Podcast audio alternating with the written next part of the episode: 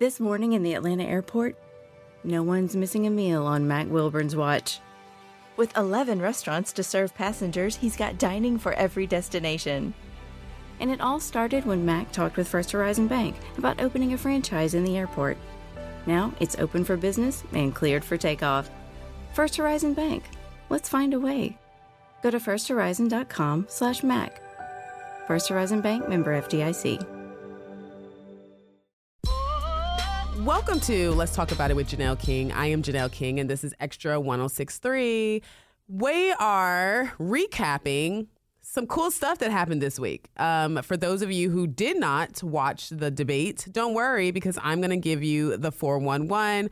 And for those of you who uh, skipped the debate but watched the town hall with President Trump, I'm going to give you my 401 on that too. So here, you're going to get a recap of pretty much everything that was said um, for the most part. At least the parts that stood out to me, because there were some parts that really, really stood out to me that just may not have had the same impact on you. Let's start. So, this first segment, I think it's going to be better if we go straight into the town hall with President Trump because there was so much that happened in the debate that I think I'm going to save that for the second segment. The debate alone, I'm sorry, the town hall was just Trump. It was one hour with Hannity. It took place on Tuesday night. Um, that was November. I'm sorry, December 5th. And then the presidential debate took place the day after that Wednesday, and it was on the 6th, and it was two hours long. So there's a lot more to recover.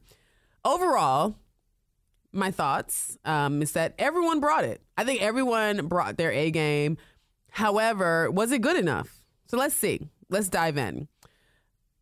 So, starting with President Trump's town hall, here are some positives that stood out to me. Um, well, obviously, he was in a very friendly environment. I think we all know that um, Sean Hannity is a huge Trump supporter.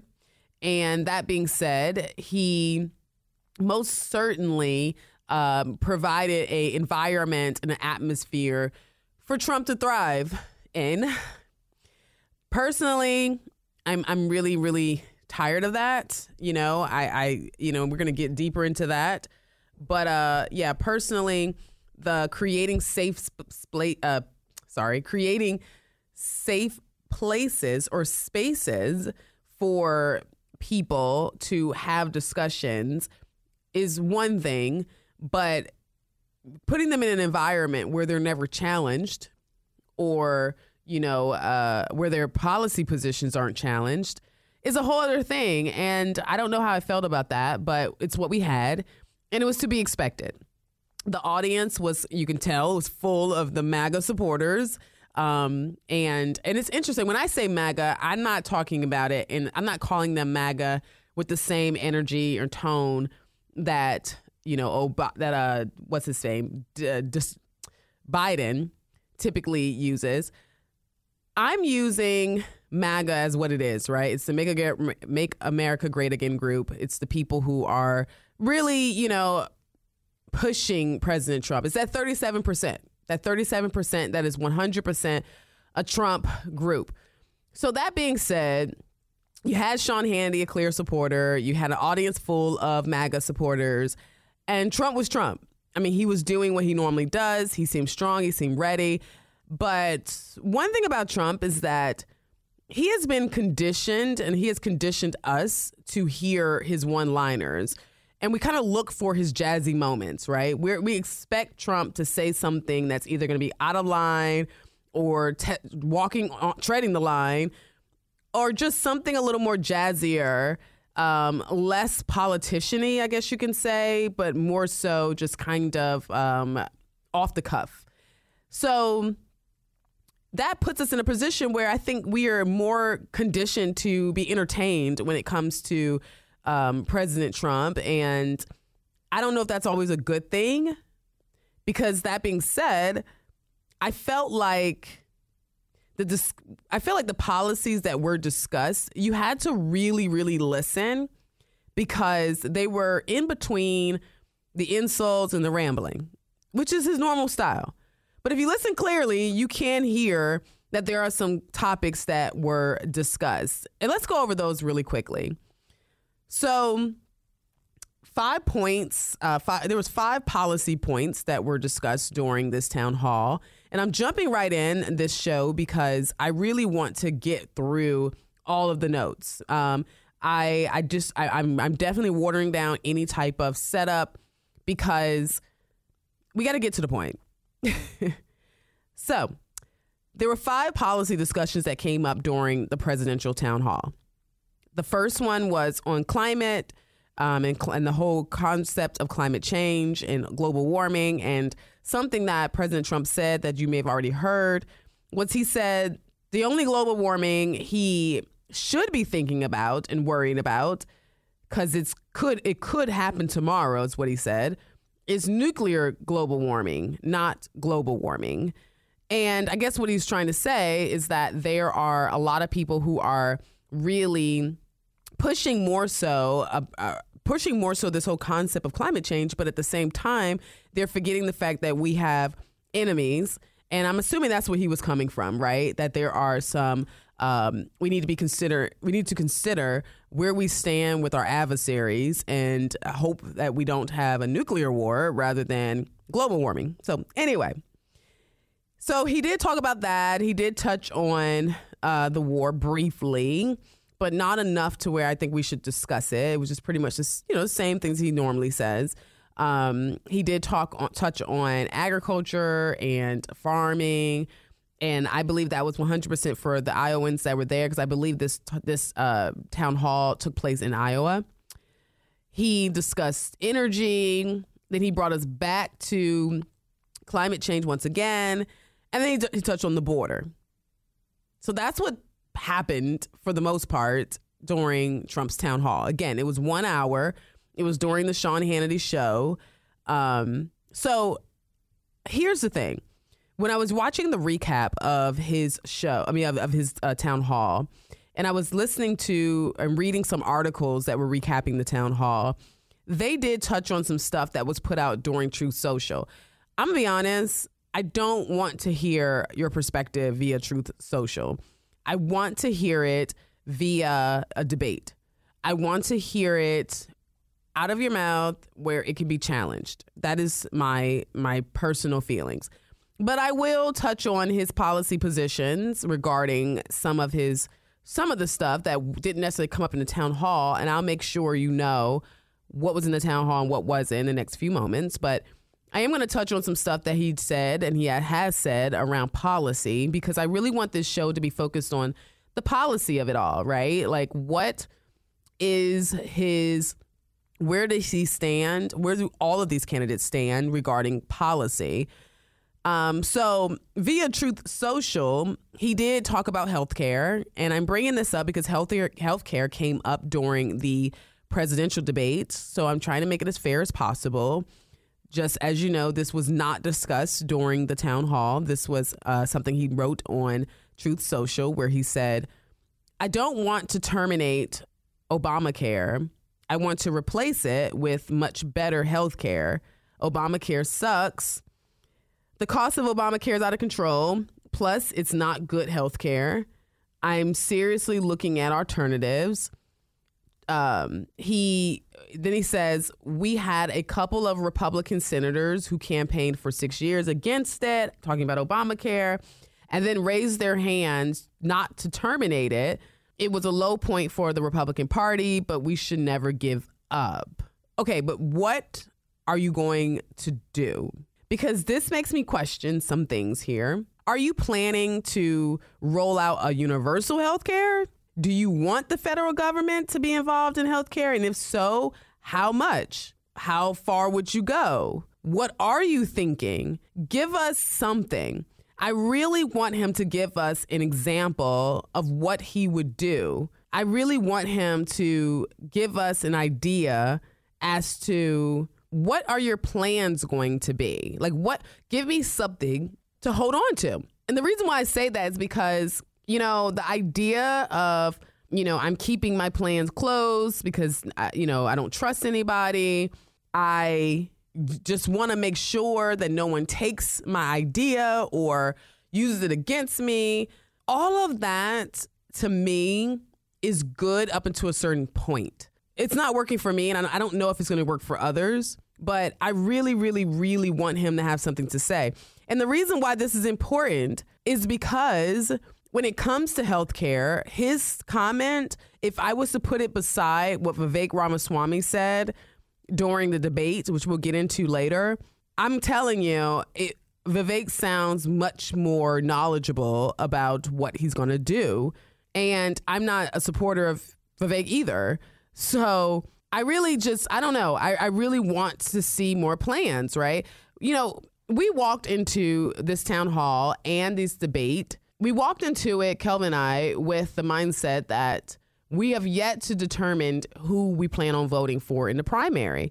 We are very much so giving everyone the opportunity to showcase who they are and what they're planning to do.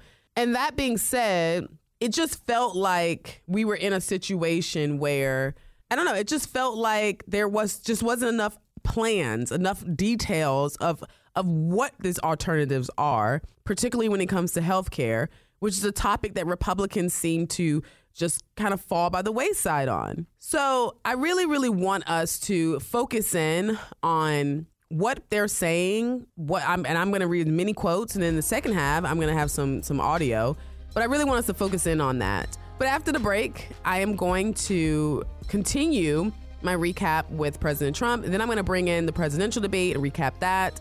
And at the end of the show, I am going to share with you something that I got after listening to both that really explained a lot for me. And I hope it does the same for you. So stay tuned. You're listening to Let's Talk About It with Janelle King. I am Janelle King, and this is Extra 1063. We'll be right back.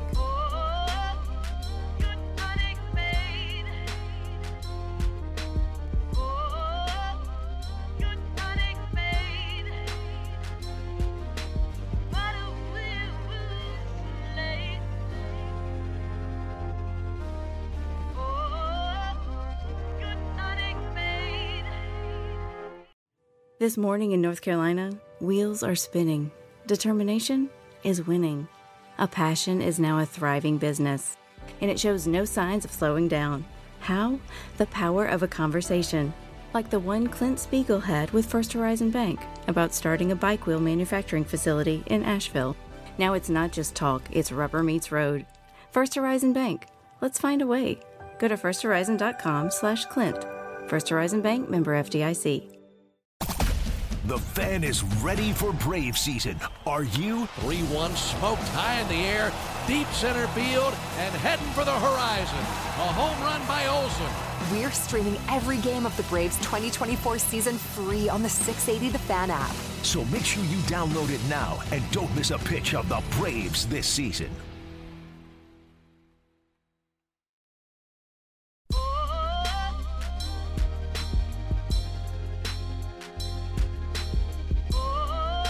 Welcome back to Let's Talk About It with Janelle King. I am Janelle King, and this is Extra 1063. In the first half, we dived in. There was no small talk.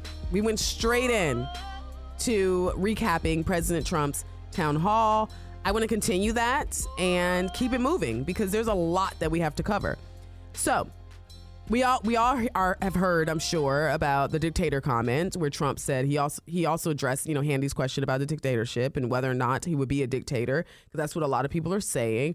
To which he responded by saying that he would be a dictator on the first day only, where he would drill, drill, drill, and he would close the borders. Hannity definitely came in and had his back as usual and said, "Oh, but that's not being a dictator," and that's true you know, I, I, I got it. It was a cute little moment. He was kind of trying to play on it. Um, but you know, we'll see how that goes. I, I did see that that got picked up on the Breakfast Club, which is something a a if for those of you not familiar, the Breakfast Club is a um, media site where uh, you can hear from people who are part of the black culture, and they picked that part up. They did play the full segment, but you know, they were like, I mean, the idea that you'll be a dictator once and not anymore you know, that's that was what they were saying, but um, they they didn't really believe it. It didn't sound good to them. but I understood where Trump was coming from, right? He was basically kind of throwing the joke back on their face. He did hit his opponents. He hit his opponents by saying, you know, I just found out that Democrats are funding Nikki Haley's campaign. I hear that Democrats are contributing to Ron, and he gave all of his nicknames or whatever campaign. And then you hear, then then um, he said, you know, you'll hear the talking points when they talk. That's the only thing they're doing good. You know, cheating on elections and great talking points. And so I don't know. I felt like that was a little bit of a dig as well. Uh, but we can expect that, right? all in all, the Trump answers during his town hall were what we t- what we expected. I mean, they were Trump answers. So I don't think he lost any support there. Do I think he gained any? I don't know because I feel like he was very much so sounding like his normal self. He was very much so speaking to his base. You know, a lot of promises, a lot of hard statements. Here's what we did not hear, which is why I keep stressing that he needs to debate his fellow opponents. I know it's a little late now. It's never going to happen. I think that was a huge misstep that I hope doesn't come back to bite us in the general. What we didn't hear about was COVID, abortion. We didn't hear too much in depth about the war. There were just key things that are happening right now. I feel like he avoided all controversial topics, and that's a little bit concerning to me. And something we tend to do as Republicans is that we tend to protect rather than prepare. Then we get into a situation where we're embarrassed or we're confused when we don't get the outcome that we expect but you haven't asked the tough questions. We avoid the tough questions. There was something that was said that made my ears perk up a little bit, and that's when Trump mentioned RFK Jr. He just said that, you know, we were friends, although politically different. Trump became a Republican kind of late too in life. Hannity, I really want him to be a little more unbiased. You know, he took a long time to kind of get his questions out, and that was pretty much the gist of the town hall. I, I mean, I don't have much to add to it because it just, it, I didn't hear much of anything that I felt was different. I didn't hear anything new. Trump did what he was supposed to do. So now we're going to go into the presidential debate. So let's talk about the presidential debate. First of all, let's give a shout out to News Nation. I am hooked now. I like to listen to people who have alternate perspective. As I've been watching News Nation after the debate, they seem a little more balanced. I'm not I have to watch it more to determine if they're leaning in one direction. So let's get started. What happened on that debate stage? So much. First of all, 10 minutes in to the debate, and Vivek Ramaswamy came out swinging, and Ron DeSantis followed it up. And who were they swinging at? Nikki Haley. I said they were bought and paid for. I meant the Republican establishment, not the Democratic establishment.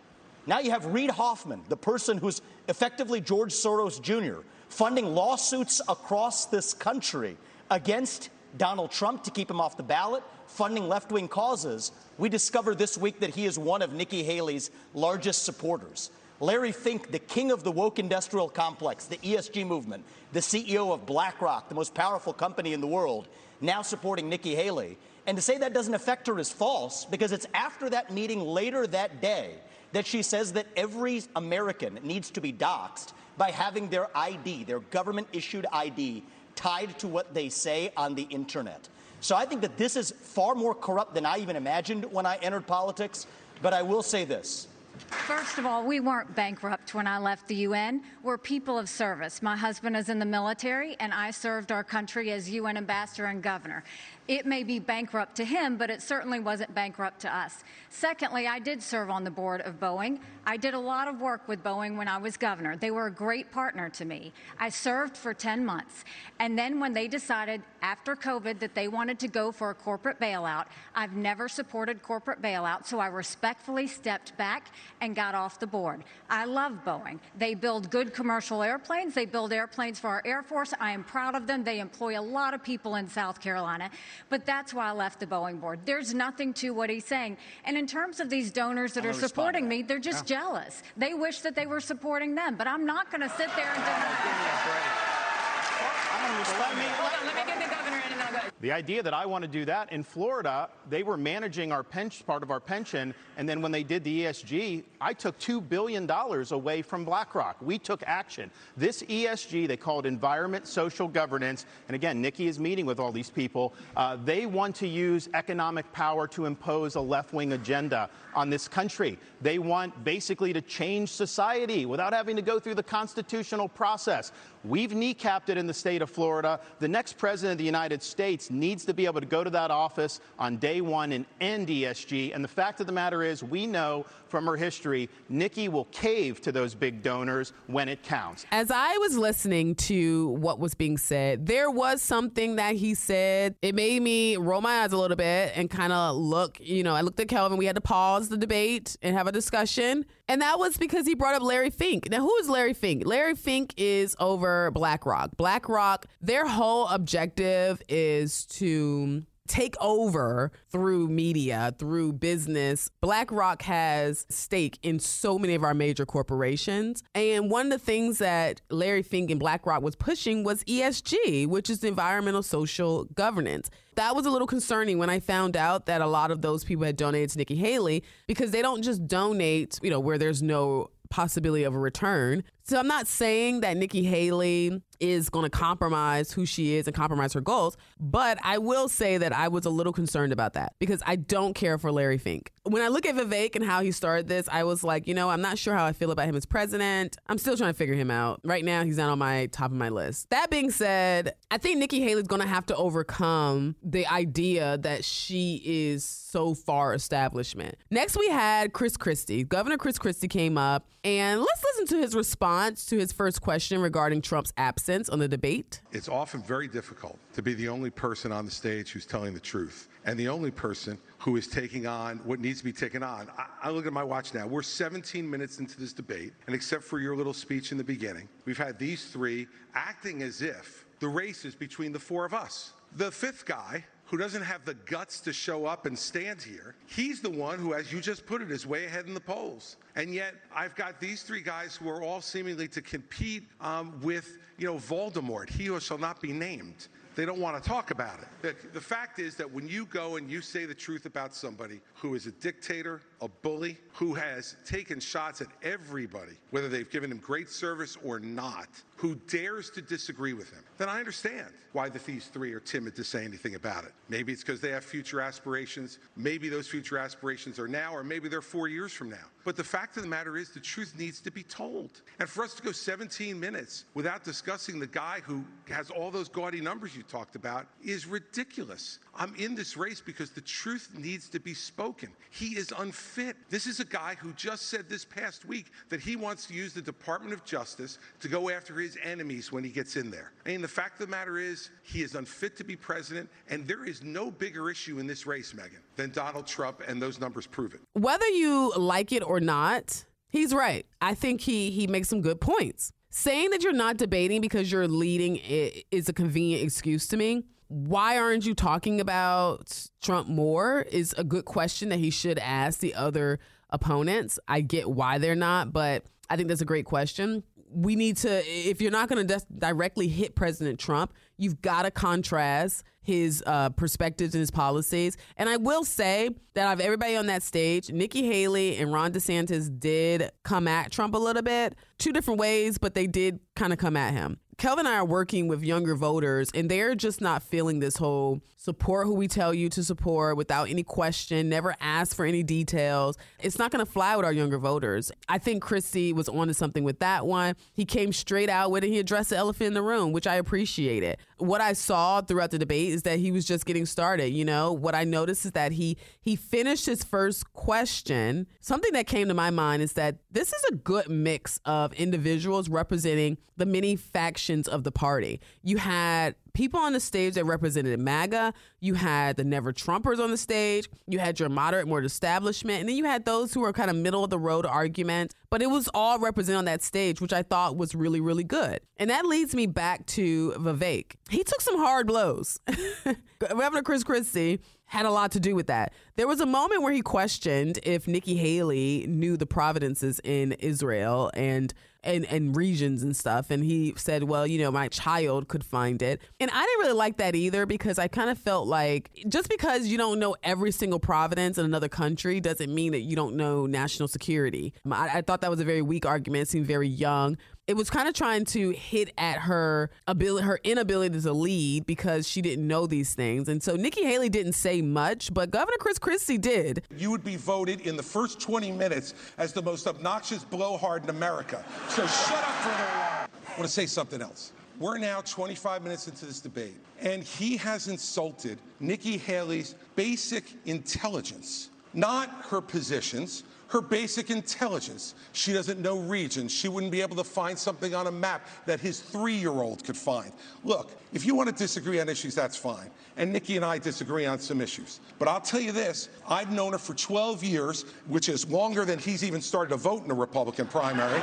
and while we disagree about some issues and we disagree about who should be president of the United States, what we don't disagree on is this is a smart, accomplished woman, and you should stop insulting her. So I really felt like Vivek was showing his youth. I mean, insulting intelligence is just too much to me because everyone on that stage is clearly intelligent. I didn't like that. I saw a body language expert that came on News Nation earlier said they were kind of recapping the debate, and the body language expert said that Vivek comes off as just really rehearsed and over rehearsed. On the flip side, we have to ask ourselves who is he talking to because we tend to we tend to accept that level of politicking from President Trump. So I kind I do get the strategy. On a positive note, I felt like Vivek's strongest area was when he talked about health care. I actually wanted to, this is a very personal issue to our family. I wanted to take actually a minute to my wife Apoorva, in many cases, does not get paid for those procedures. She does them anyway because it's the right thing to do. But that does not work system wide.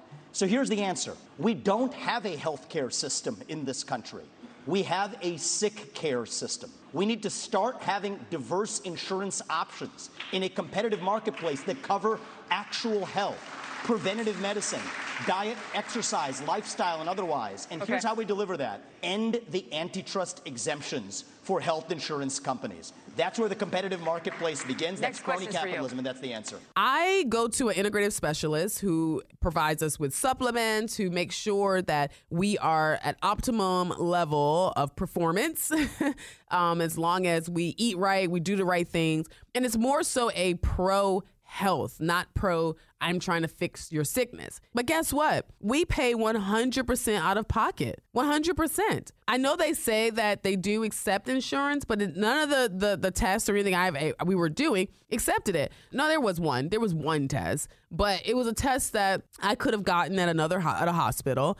And it wasn't necessarily directly connected to the integrated specials. It was more so checking levels. So it was the lab work. It still was expensive because you have to follow up with the supplements. You got to do certain things. So I agree with him. I do feel like our hospitals, like when you go to the hospital, it feels like it's a last resort. It feels like it's where you go when all hope is lost and you haven't figured out how to do it. So I agree with him 100%. I'm so glad that Republicans are talking about health care. We've got to continue doing that. So here are my favorite policy points, and they pretty much came from Ron DeSantis. I believe that he's the one who won- the debate. I really do, and I know a lot of people are saying that too because he mentioned plans. He gave us some details. He addressed the border and how he would pay for the border. The way he said he would do that is by taxing individuals who come over here and then they send money back to their country. He's going to tax that money. And I don't have a problem with that. If you're making money here and then you're sending it over to another country to support your family, which is totally fine, but I'm okay with him taxing that money and using those taxes to pay for the border wall. Legal immigrants, they do not want to see illegal immigrants, you know, jumping the line as well. Another thing he did that I thought was interesting, I think it was really, really important student loans. I want you to take a listen to what uh, Governor DeSantis said about student loans. Now, I don't support having a truck driver having to pay a student loan for someone that got a degree in gender studies. That is wrong. We should not have taxpayers do that. What I'm going to do, though, is I'm going to get to the root cause of the problem. These student loans are going to be backed by the universities because they need to have an incentive to produce gainful employment for people. They should not be indulging in ideological studies. They should be focusing on things that work. And we're going to take some of this money and we're going to move it to actual vocational training. In Florida, we doubled apprenticeships. We have more truck drivers. These are in demand skills. Don't let anybody tell you that the only way you can be successful is through a four year brick and ivy degree. That's one way you can be. It's not the only way. And we're going to fix that problem in the United States of America. Now, what you just heard was the first time I've heard a Republican actually talk about how they can address some of the issue with the student loans. The problem we have with student loans is that they are they're held by somebody else who's making a whole bunch of money off of it. It. But then there's no responsibility to the colleges and the universities to ensure that people are getting degrees where they can actually work and sustain and take care of their families. A degree in gender studies, I have yet to have found the job opportunities that are out there for the number of people who may be getting that degree. So that was a great plan for me. I do think that we should put more money into trade schools because getting a trade is a best way to ensure that you can take care of yourself and you can take care of your family. If you look at the formation of our country, if people were getting educated in areas where there weren't any job opportunities or it wasn't going to enhance the country, we wouldn't be where we are today. Another moment that I thought was pretty interesting when Governor Chris Christie and Governor DeSantis kind of had a little moment when talking about gender reassignment surgery and whether parents should be able to basically mutilate their children if their child says they feel like they were born in a different body. Let me tell you, this was such an interesting moment for me because the discussion around parents being able to perform this surgery, I was an automatic no, right? But I love hearing new perspectives. So listen to what Governor Chris Christie said, and then listen to Governor DeSantis' follow up. But listen to what he said, and then um, I'm going to jump back in and kind of tell you what I thought. So take a listen. You do not favor a ban on trans medical treatments for minors, saying it's a parental rights issue. The surgeries done on minors involve cutting off body parts at a time when these kids cannot even legally smoke a cigarette. Kids who go from puberty blockers to cross sex hormones are at a much greater likelihood of winding up sterile. How is it that you think a parent should be able to okay these surgeries, never mind the sterilization of a child? And aren't you way too out of step on this issue to be the Republican nominee? No, I'm not. Because, because Republicans believe in less government, not more. In less involvement with government, not more in government involvement in people's lives. And you know what, Megyn? I trust parents. And we're out there saying that we should empower parents in education. We should empower parents to make more decisions about where their kids go to school. I agree. We should empower parents to be teaching the values that they believe in in their homes without the government telling them what those values should be. And yet, we want to take other parental rights away. I'm sorry. As a father of four, I believe there is no one who loves my children more than me. There's no one who loves my children more than my wife. There's no one who cares more about their success and health in life than we do. Not some government bureaucrat, not some. You look at these jokers down in Congress. It takes them three weeks to pick a speaker, and up until two days ago, they couldn't promote somebody in the military in the United States Senate who earned their new rank. And we're going to put my children's health and my decisions in their hands? For them to make those decisions, for Joe Biden to make those decisions, for me and for my wife, let me just say this. This is not something I favor. I think it's a very, very dangerous thing to do. But that's my opinion as a parent, Megyn. And I get to make the decisions about my children, not anybody else. And every parent out there who's watching tonight, you start to turn over just a little bit of this authority, the authority they're going to take from you next, you're not going to like. I'll stand up for parents each and every time. So there are me, laws you do banning not, you smoking do not have, or drinking by you a do certain not age. have the right. Hold on a second.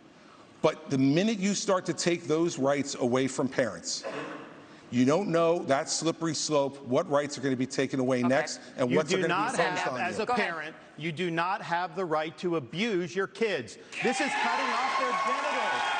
This is mutilating these minors. These are irreversible procedures, uh, and this is something that other countries in Europe, like Sweden, once they started doing it, they saw it did incalculable damage. They've shut it down. I signed legislation in Florida banning the mutilation of minors because it is wrong. We cannot allow this to happen in this country. And, and I know Chris disagrees with me, and I think he has an honest position. Uh, Nikki disagrees with me. She opposes the bill that we did to ban that. She said the law shouldn't get involved not. with it.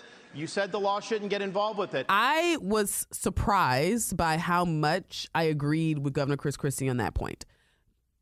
However, DeSantis made a better point.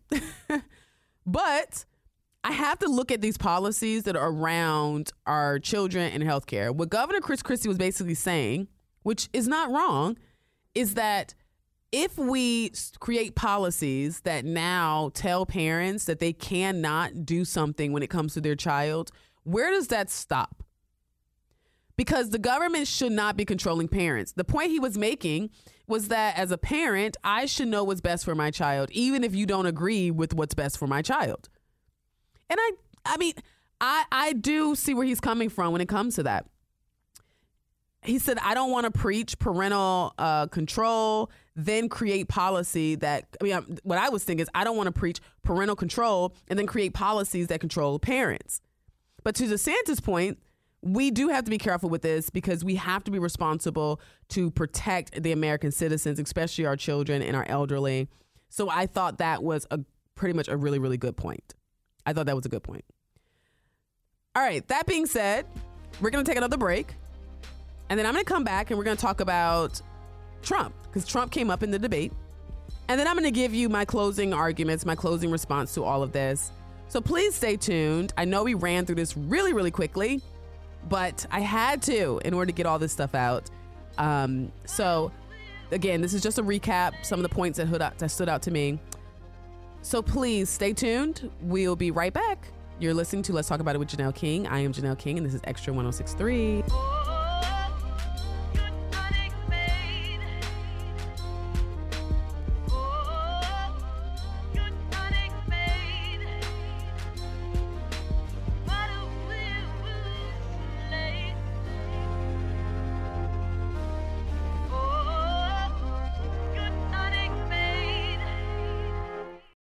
A lifetime of hard work, children laughing in the kitchen, family photos on a restaurant wall, a legacy that lives on.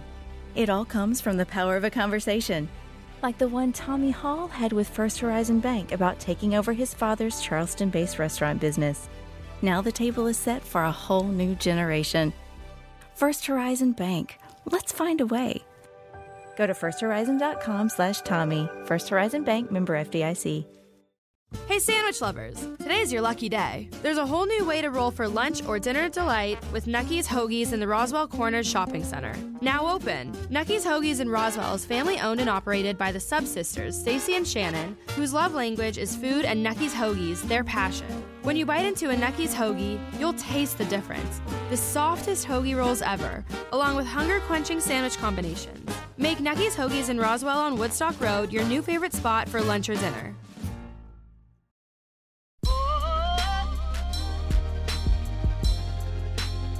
Welcome back to Let's Talk About It with Janelle King. I am Janelle King, and this is Extra 1063.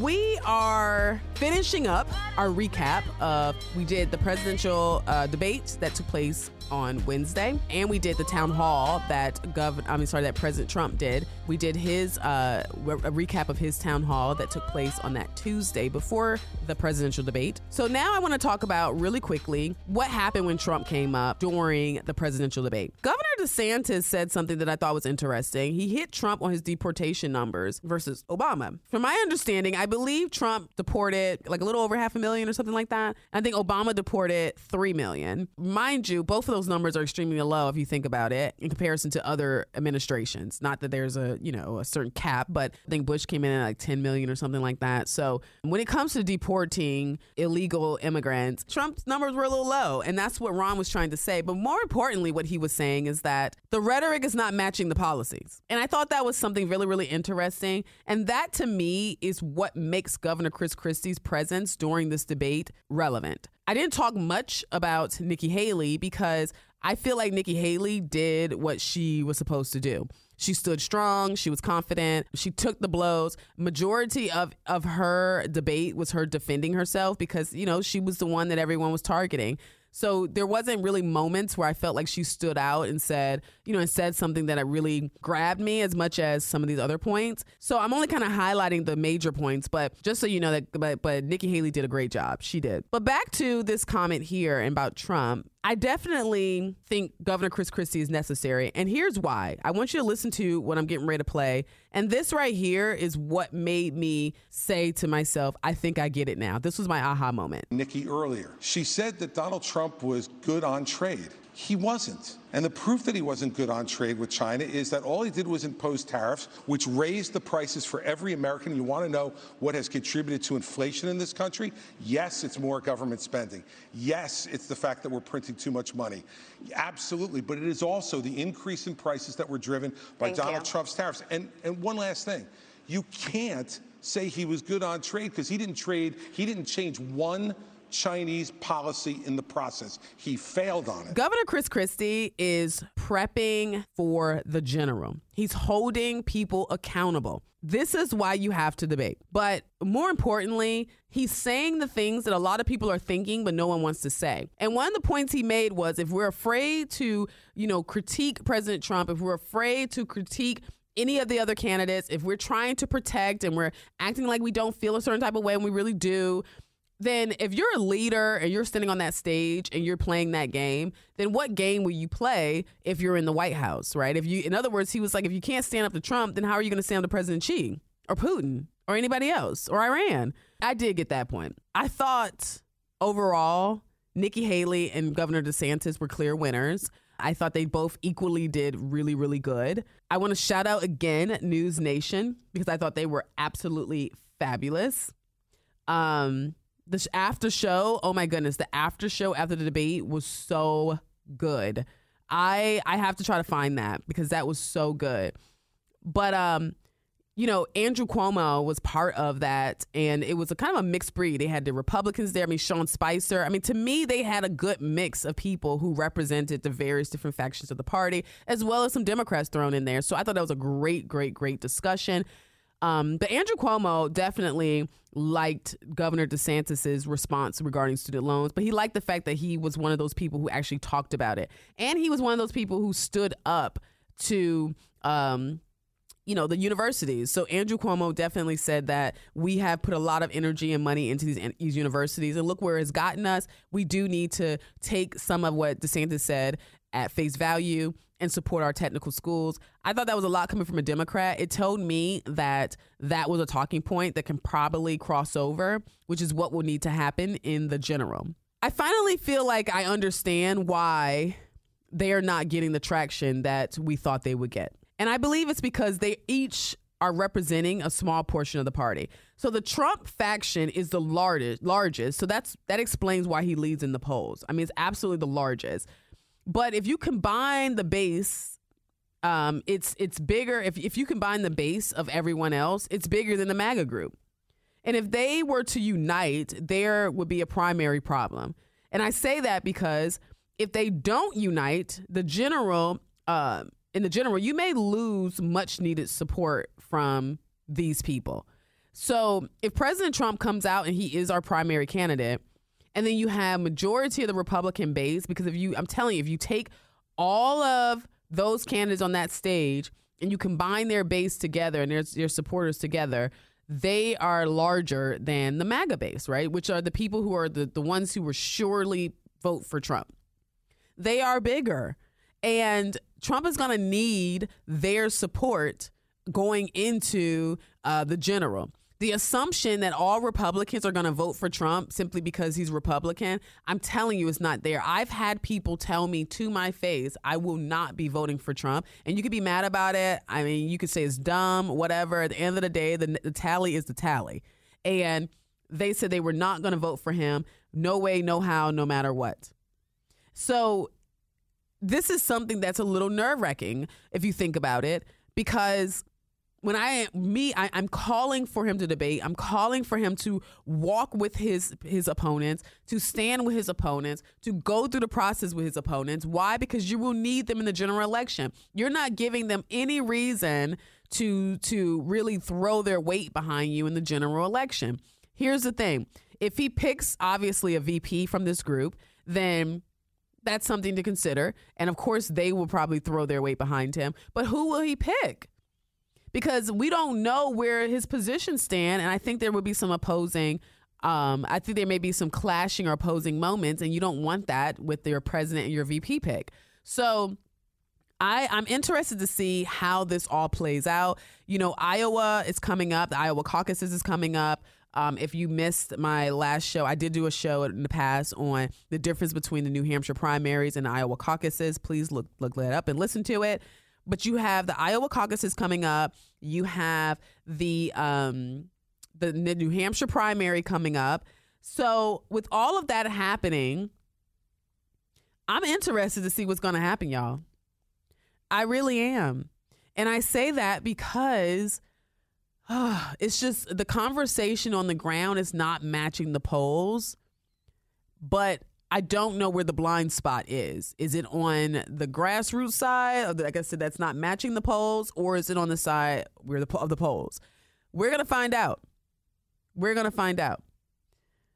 So that's all we have for the show. It went by really, really fast, but I had to get that out. I wanted to play some clips. I wanted you to hear. I wanted you to just kind of, like I said, this is a just a recap of what happened. I jumped right in. So that's it. I want to know what you think about it.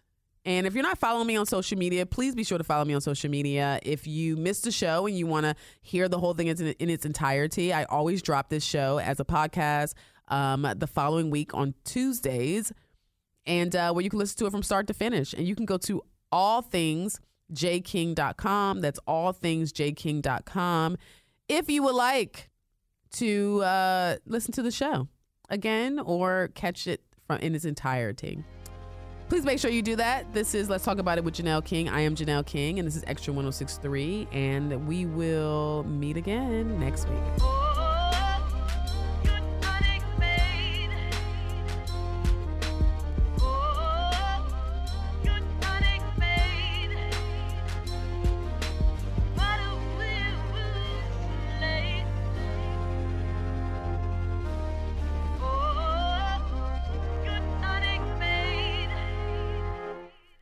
Tonight in Arkansas, there's a mother tucking in her daughter and turning off the light. A business owner is burning the midnight oil. An at home dinner date is plating up possibility. And it's all happening under one roof. How?